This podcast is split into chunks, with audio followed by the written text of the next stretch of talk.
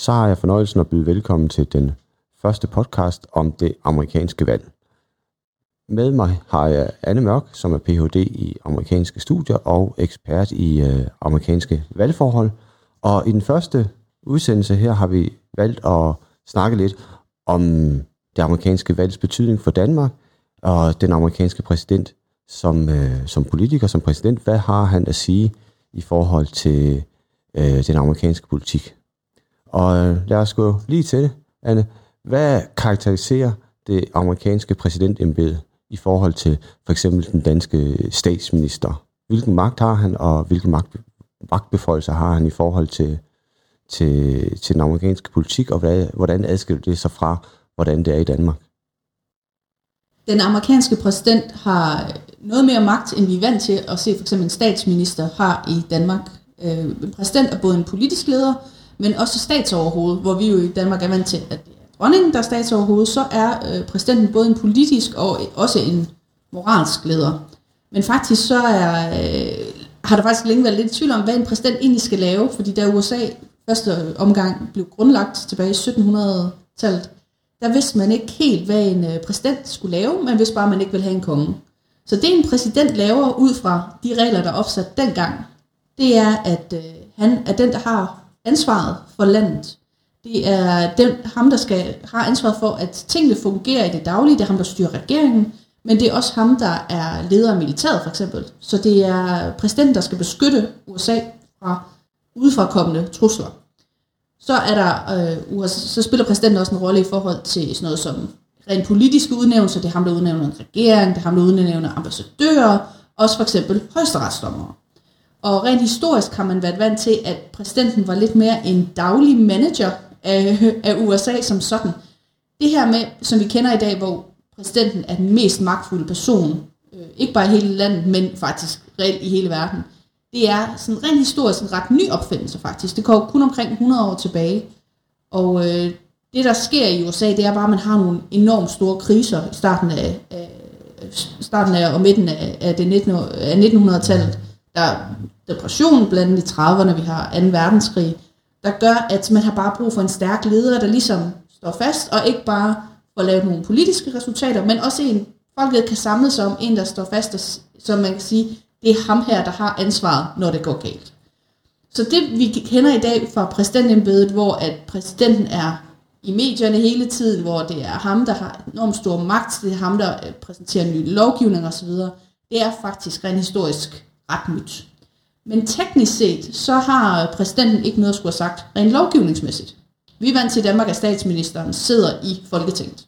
Og alle ministerne, eller langt, i hvert fald de fleste ministre, også sidder i Folketinget. Men i USA, der må hverken præsident eller ministre faktisk sidde i Folketinget. Så Donald Trump for eksempel som præsident, kan faktisk ikke stemme om sin egen lovgivning. Så det, er, så det handler om, at præsidenten skal kunne samarbejde for eksempel med kongressen, som er så dem, der vedtager lovene. Hvordan foregår sådan et samarbejde så, hvis man ikke øh, reelt på papiret har nogen indflydelse? For det er jo ikke det indtryk, man har. Altså man har jo det indtryk, at præsidenten udsteder love, eller kommer med nogle erklæringer om, at det her, sådan skal det være. Hvad foregår der så fra det punkt, hvis han ikke har nogen øh, reel indflydelse, hvis han ikke øh, selv kan øh, hoppe i kongressen og fremlægge øh, sit lovforslag?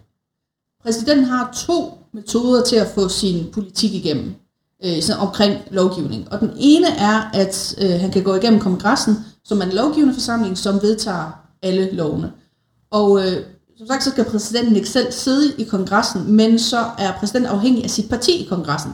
Så hvis at for eksempel præsident Trump siger, jeg vil gerne have en lov om sådan og sådan, eller det er mit forslag, så er der nogen af hans partis øh, medlemmer i kongressen, der så siger, okay, så tager vi ansvaret for, så laver vi en lov, og så øh, er det os, der forsøger at føre, føre den igennem kongressen. Så de går ligesom hans ærne. Det kan så være enormt svært for præsidenten at få, øh, at få sine idéer igennem kongressen, for eksempel, som det er lige nu, øh, hvor at der er jo to kamre i kongressen, der er noget, der hedder senatet, og der er noget, der hedder repræsentanternes hus, hvor vi i Danmark er vant til, at vi bare har et folketing. Men i USA har man faktisk to afdelinger, og de skal begge to godkende af lovgivning, før det bliver til lov. Og lige nu, der styrer Donald Trumps parti den ene den ene del af kongressen, mens det modsatte parti, demokraterne, styrer den anden del.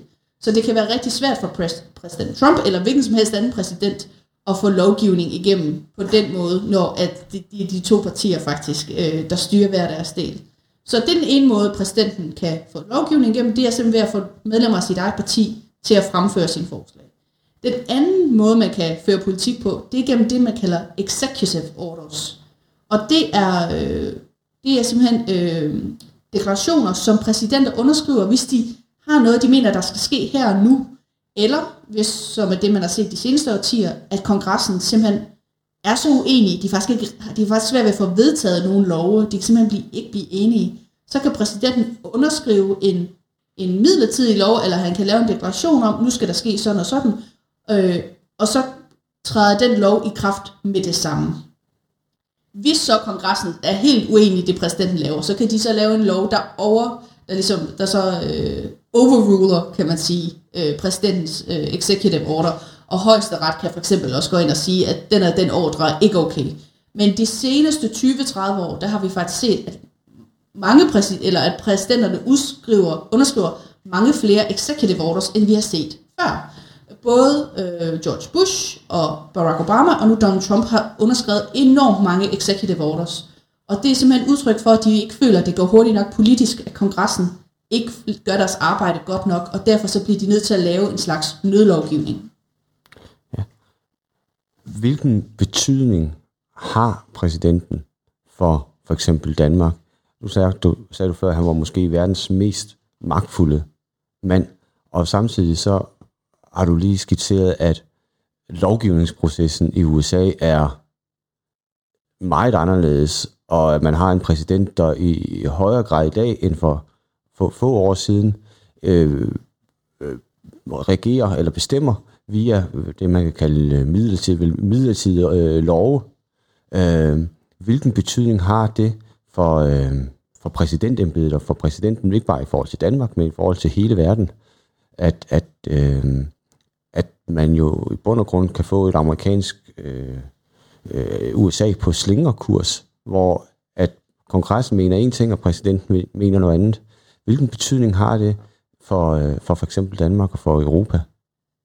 Altså præsidenten har jo en enorm stor rolle for resten af verden i og med, både at altså ved enkelte udtalelser, der kan vi se, at præsidenten faktisk kan vælge næsten hele aktiemarkedet og øh, udløse nogle gange krise i det internationale samfund. Vi vil blandt andet se Donald Trump øh, foreslå, at, at USA skulle trække sig ud af NATO osv., øh, uden egentlig, at der nødvendigvis er nogen lovgivningsmæssig støtte til det, men det skaber krise i det internationale samfund. Så enormt meget øh, af, hvad der sker i Danmark er, og i resten af verden, er meget afhængig af den amerikanske præsident, fordi det er verdens største militærmagt, det er verdens største økonomi, øh, eller verdens største økonomiske magt, og vi er bare enormt øh, sårbare over for alt, hvad amerikanerne laver. Problemet med, som vi har set de seneste årtier, at præsidenten øh, er den, der styrer mere og mere i forhold til kongressen. Det betyder jo så også, at der er meget usikkerhed omkring, eller vi er meget afhængige af lige præcis, hvem det er præsident. Og netop sådan noget som Donald Trump og NATO, der er blandt USA's kongres, som er dem, der skal finansiere USA's udenrigspolitik, så i sidste ende er de dem, der bestemmer. Øh, der er ingen tilslutning til, for eksempel, at USA skal forlade NATO. Men det er en Donald Trump, der har talt om det, og det kan jo så skabe øh, en masse problemer og en masse usikkerhed. Også fordi, at vi rent ind, som det internationale samfund mister måske lidt tilliden til, at vi er helt sikre på, hvor vi har USA. Og at øh, bliver er enormt afhængig af, øh, hvem lige præsidenten er. Og det kan give usikkerheder i selve samarbejdet, at man ikke nødvendigvis ved, hvor ens øh, allierede er. Desuden spiller USA jo en enorm stor rolle kulturelt verden over. Vi er jo vi er en del af det amerikanske kulturimperie. Der er USA overalt i vores hverdag. Og øh, vi ved faktisk fra meningsmålinger verdens over, at Donald Trump har øh, betydet, at meget, meget få mennesker verden over har et positivt indtryk af USA. Og faktisk, hvem der er præsident, betyder enormt meget for, om vi har et positivt indtryk af USA eller ej. Store dele, især den vestlige verden, havde et meget positivt indtryk af USA under Barack Obama, og så er øh, meningsmålingerne virkelig faldet øh, under Donald Trump. Hvordan, øh, hvordan vil du karakterisere det dansk-amerikanske forhold i dag? For under øh, Anders Fogh fik man jo nærmest indtryk af, at øh, ham og Bush, de var bedste venner og på julekort. Øh, og det er jo en lidt anden, øh, et lidt andet forhold, som, som den nuværende statsminister Donald Trump har, øh, specielt efter øh, Trumps øh, forsøg på at, at købe Grønland. Hvordan vil du karakterisere øh, det dansk-amerikanske forhold i dag?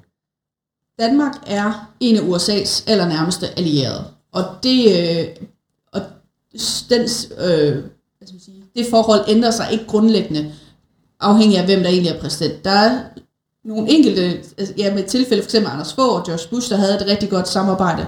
Øh, der har jo også været historier i medierne om, at Barack Obama og Helle Thorning, de var øh, også øh, slyngevinder i hvert fald øh, for en eftermiddag, hvor de sad ved siden af hinanden. Øh, så grundlæggende er det dansk-amerikanske forhold enormt stærkt. Og selvom vi selvfølgelig, det er nemt at fokusere meget på enkelte personer, på statsministeren og på præsidenten, så langt det meste af det dansk-amerikanske samarbejde foregår jo længere nede i systemet, især for eksempel forholdene mellem ambassader, mellem udenrigsministerier, øh, og også selvfølgelig på sådan noget som handel. Der har vi et enormt tæt samarbejde.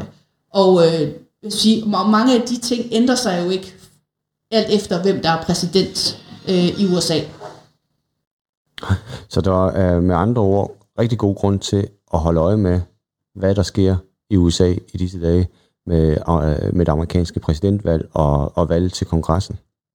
Ja, det har øh, enormt stor øh, betydning for os. Som sagt, så er det dansk-amerikanske forhold øh, grundlæggende solidt, øh, men vi er som en lille nation i en stor verden jo meget afhængige af, hvordan USA opfører sig.